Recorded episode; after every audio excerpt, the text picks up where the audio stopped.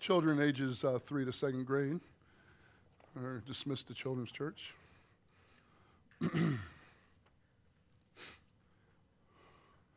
so, you see, the title of today's sermon is Tied Up with a Bow. What do you think of when you think of tied up with a bow? Presents, exactly. Birthday presents, Christmas presents, etc. I don't know how it's done in your family, but in my family, Judy does all the Christmas shopping. She shops for her family, for my family, and for me. The only shopping I do is for her.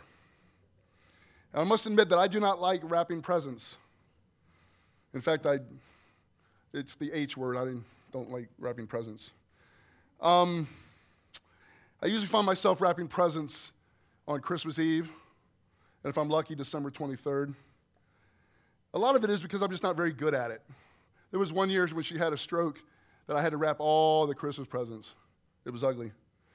Um, I also don't see the point of wrapping presents and putting ribbons and bows on them when they're just going to get ripped off and thrown away anyway. Anybody else? I got at least one, right? Okay. so every year I ask Judy, can I not put ribbons and bows on her presents? And every year she says, no. I got big letters, no. So I put the ribbons and bows on all her presents. Why? I do it because she likes it. She likes to see them. She likes to take them off and throw them away. And because I love and care for her, I do it. One of the most extraordinary and beautiful natural wonders is the rainbow. Rainbows have fascinated people throughout the ages. You know, the rainbow is a curved or bent line in the sky composed of or consisting of seven colors. You all know the Roy G. Biv. Those red, orange, yellow, green, blue, indigo, and violet. Since only one color of light is observed from each raindrop, because the sun hits each raindrop at a different angle, an incredible number of raindrops is required to produce the magnificent spectrum of color that is the characteristic that is characteristic of a rainbow. Usually a rainbow is seen when part of the sky is dark and it's raining and the sun is shining in another part of the sky. For the rainbow to be visible, the sun has to be behind the observer, who is in effect facing the rainbow. And God chose the rainbow to be his sign to humanity that he would never destroy the earth by flood again. Honestly, he didn't have to give us this sign to seal this covenant. You know, he, he made a promise we can either believe it or not. But God blessed Noah and covenanted, him, covenanted with him and his sons to never destroy the earth again by flood. And he tied it all up with a bow the rainbow. And he did this because of his love and care for us. Which brings us to the big idea this morning that God loves and cares for his creation, which is all of us. Everything that we see in this passage this morning, God does because he loves and cares for us. And every time we see a rainbow after a storm, it should remind us of his love and care for us. So, as we think about how much God loves and cares for us, let's uh, bow our heads for an opening prayer as we dedicate this time of worship and of study to Him. Loving Father, we thank you for your loving care for us. We thank you for sending your Son to die on a cross as the ultimate act of love.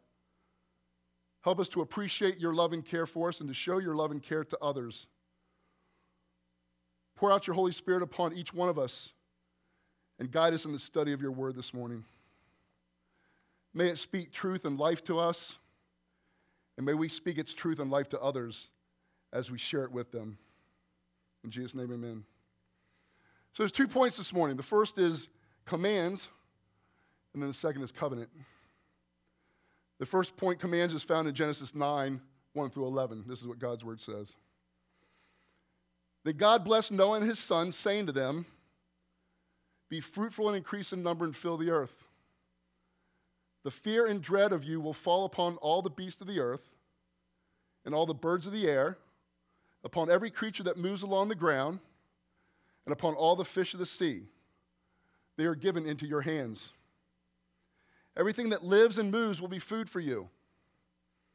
Just as I gave you the green plants, I now give you everything. But you must not eat meat that has, has its life blood still in it.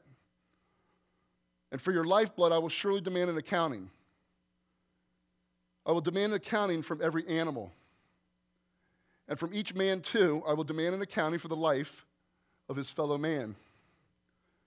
Whoever sheds the blood of man, by man his blood be shed. For in the image of God has God made man. As for you, be fruitful and increase in number, multiply on the earth and increase upon it. Now, in this section, God addresses three areas of life, and the first is multiplying life. Now, God's speaking to Noah and his sons, Shem, Ham, and Japheth. This is the first time during the entire story of Noah that God has spoken to his sons. So far, it's been about the righteousness and blamelessness of Noah that has saved not only him, but his family from the flood. Now, Noah's sons will start to take center stage. We will see in chapter 10 that they will be the ones who will repopulate the earth. Shem's descendant Abraham will be the next major player in the Bible as he becomes the father of the chosen people, which will birth the promised Messiah who will save the world from their sins. God repeats the blessing command be fruitful and multiply that he first gave Adam and Eve in the garden. And this would have taken the first hearers back to Genesis 1 and would have reminded them of their special place in God's creation. You know, God's jump starting the blessing that had been stalled by the flood and infected by sin. Despite sin and the resulting flood judgment, man would still be able to reproduce and fill the earth with his kind. They've been given a second chance. And even though man will continue to sin, God still blesses them. This would have instilled hope for the future in the first hearers. Human beings are still made in the image of God and are still supremely important to Him, and He loves and cares for them. The second area of life that God, that God addresses is sustaining life. We notice that God does not repeat the command that He did in the garden to subdue and rule over the earth. There's no longer harmony between man and the animal kingdom because of sin. Now, all the beasts of the earth, all the birds of the air, every creature that moves along the ground, and all the fish of the sea will have fear and dread of humanity. Before the flood, subdue and rule meant that man was able to easily domesticate and have use of the animals in mutual respect. They came to Noah, but now they'll be terrified of him, and the tendency will be to flee from him. Man will still rule over animals, but it will be a forced and subservient rule. And this new response of fear and dread will be a means of survival because the animals are now given over to man and are now food for them. This fear and dread will be a natural response of the animals to being hunted prey. God's command allowing humans to kill animals for food is further evidence of his grace and mercy for them. There's two reasons why. For one, with the extreme temperatures of hot and cold in summer and winter, meat would, meat would now be needed to sustain the human metabolism.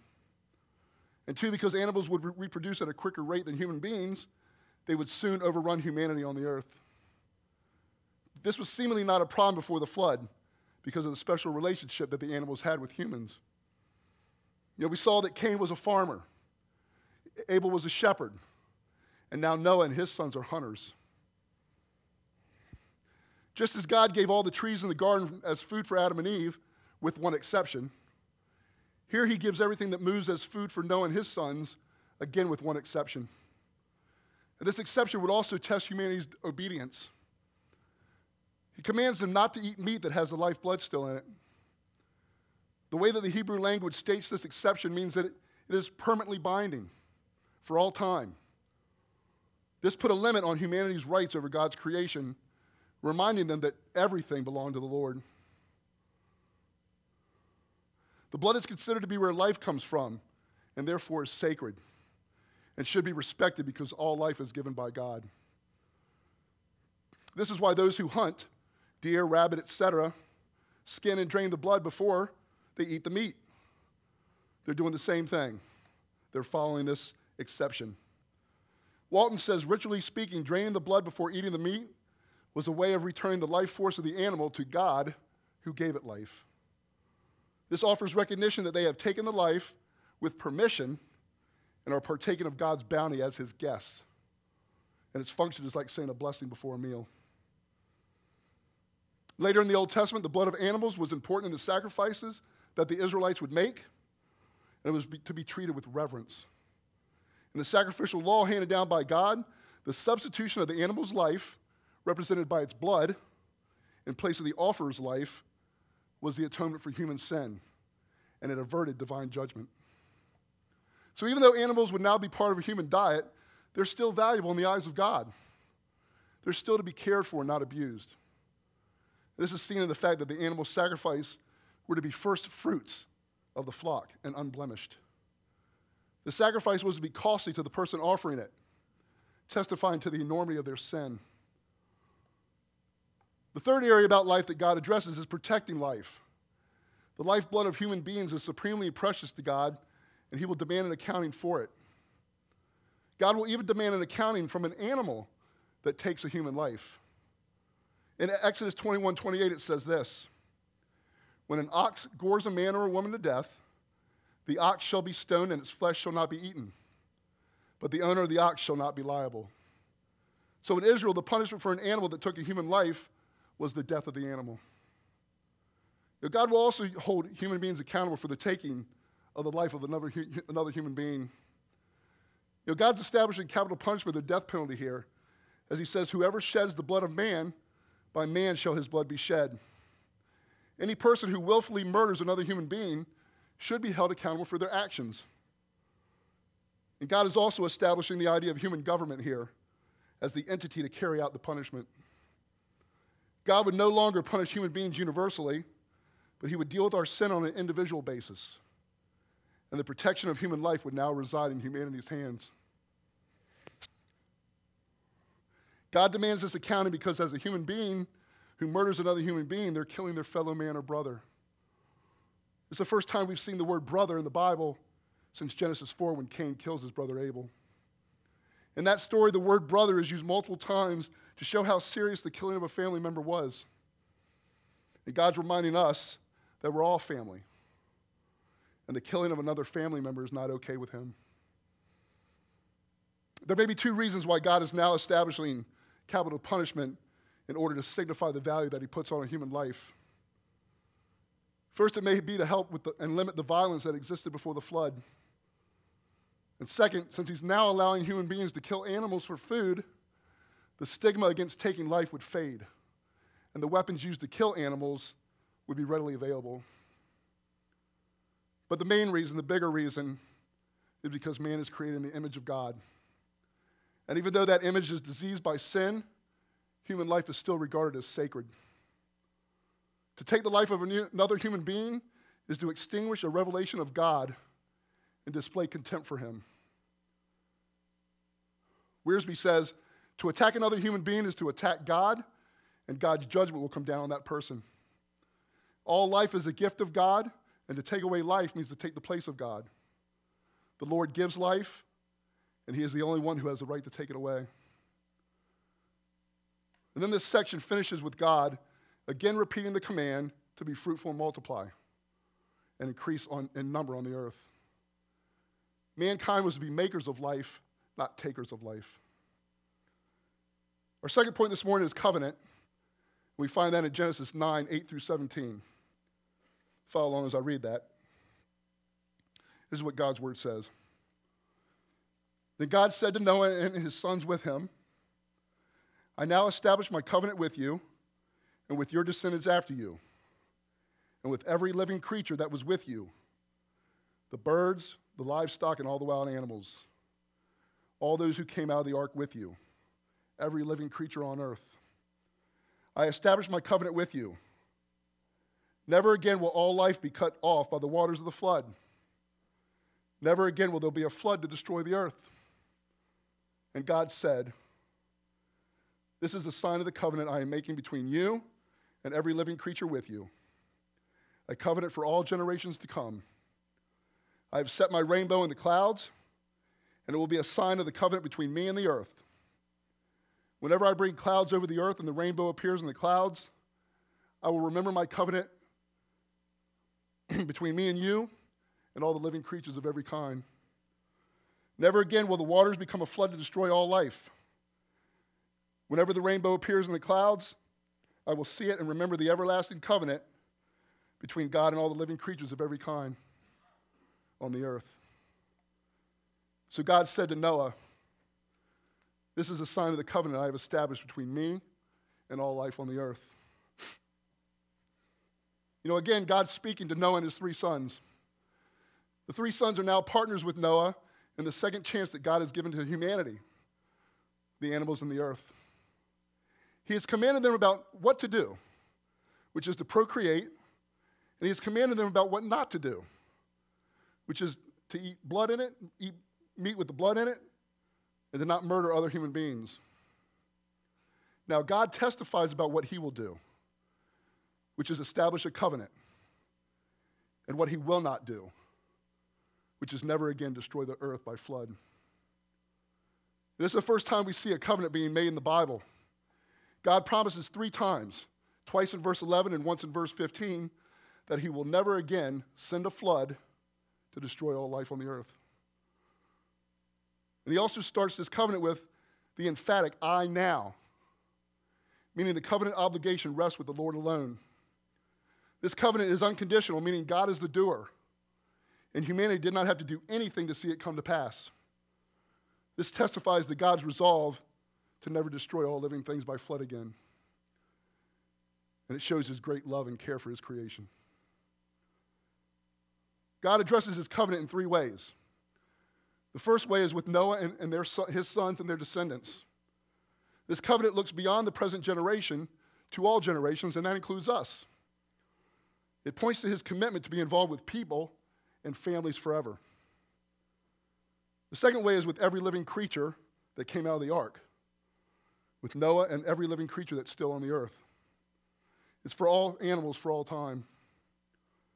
God mentions every or all living creatures at least four times in this section, reminding us that the animal kingdom is special to him. In Revelations 4, 6, and 7, we see these words. Also, in front of the throne, there was what looked like a sea of glass, clear as crystal. In the center around the throne were four living creatures, and they were covered with eyes in front and in back. The first living creature was like a lion, the second was like an ox, the third had a face like a man, and the fourth was like a flying eagle. These are the four living creatures that are before the throne of God in heaven. And they have the faces of a lion, a calf, a man, and an eagle. These faces parallel the four kinds of creatures which, which God made a covenant here wild beasts, cattle, humans, and birds. These four living creatures are eternally worshiping God before his throne because he loves and cares for them. God now spells out exactly what he is covenanting to do. He's promising to never cut off all life by the waters of a flood and to never destroy the earth by flood again. This was a promise of permanent security for all living beings on the earth. Reminds us of our big idea that lo- God loves and cares for his creation. The third way that God addresses the covenant with Noah and his sons is by instituting a sign. A sign signified that it was more than just a promise. It was the way to know that the covenant was being fulfilled and its conditions were being met. It would remind people of God's presence and his obligations and seal the covenant, giving them reassurance. The sign God gives is the rainbow, and it's well suited to fulfill the function of a covenant sign. Man was not going to be able to make and produce a rainbow. God was the only one who could make it happen.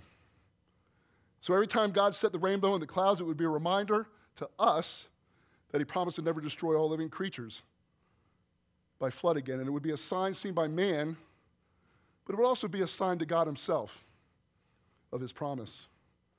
The sign of the rainbow was like the blood that the Israelites put on their doorpost during the first Passover. It was a sign for the people, but it was also for God to see and pass over the house. Now, God certainly doesn't need external signs to remind him of his, of his promises. But signs like the blood and the rainbow moves him to a certain course of action. The sign proves that God's promises are entirely believable and trustworthy. He backs up his word with a sign that eliminates the possibility of forgetfulness by man or by himself. And that brings us to our first next step on the back of your communication card, which is to claim and believe that the promises of God are entirely, believable and trustworthy. You know, this covenant that God made with humanity is remarkable in three ways. It's remarkable in its extent and that included every living creature. It was remarkable in its permanence, it was perpetual and everlasting. And then it is remarkable in its generosity. It was unconditional and undeserved. And it also included a sign which emphasized that it originated with God and was totally out of the reach of human beings to initiate. This covenant could have only come from God and could only have been kept by God. Hamilton says, whenever the rainbow appears, it serves as a reminder that despite the fact that the world deserves judgment, God will show mercy and restraint. It's an indication of the unique relationship which we have, even in our fallenness, not only with our Creator, but a covenant God. And lastly, we see that God repeats that he has established his covenant between himself and all life on the earth. In Genesis 8:22, God stated that he would never interfere with the functioning of the cosmos. And now he states that he would not interfere with the functioning of the blessing. With the flood, those functions were stalled. But now God is covenanting with all living creatures that he will never interfere with those functions again. In this way, the covenant is connected to the blessing, showing us how much God loves and cares for his creation. There's a now iconic American elm tree that has stood vigil in downtown Oklahoma City for a century. Foresters agree it was likely planted sometime around 1920. In historical photos, the already mature tree is visible in the backyard of a family home. In time, that home gave way to commercial development. Serendipitously, it is the only tree to survive when the parking lot called for the removal of all other trees. Through the decades, the tree bore witness to the changing life, the changing skyline, the growth of the city, and the day to day lives of generations of people.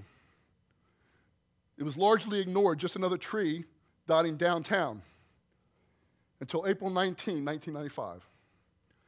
On that fateful day, it became much more than just another downtown tree. It endured one of the worst terrorist attacks ever to occur on American soil.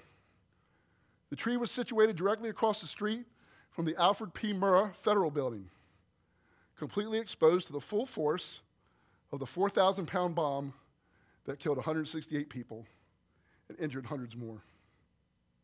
You know, it easily could have fallen victim to the attack, and it almost did. The tree was slated to be destroyed so shrapnel and evidence embedded in its trunk and branches could be recovered. But like the city's resolve and unity, it survived. And ever since, it has been known as the survivor tree, an ever present symbol of resilience. As a tribute to renewal and rebirth, the inscription around the tree reads The spirit of this city and this nation will not be defeated. Our deeply rooted faith sustains us. You know, in Genesis, we have one of the greatest survivor stories ever told Noah.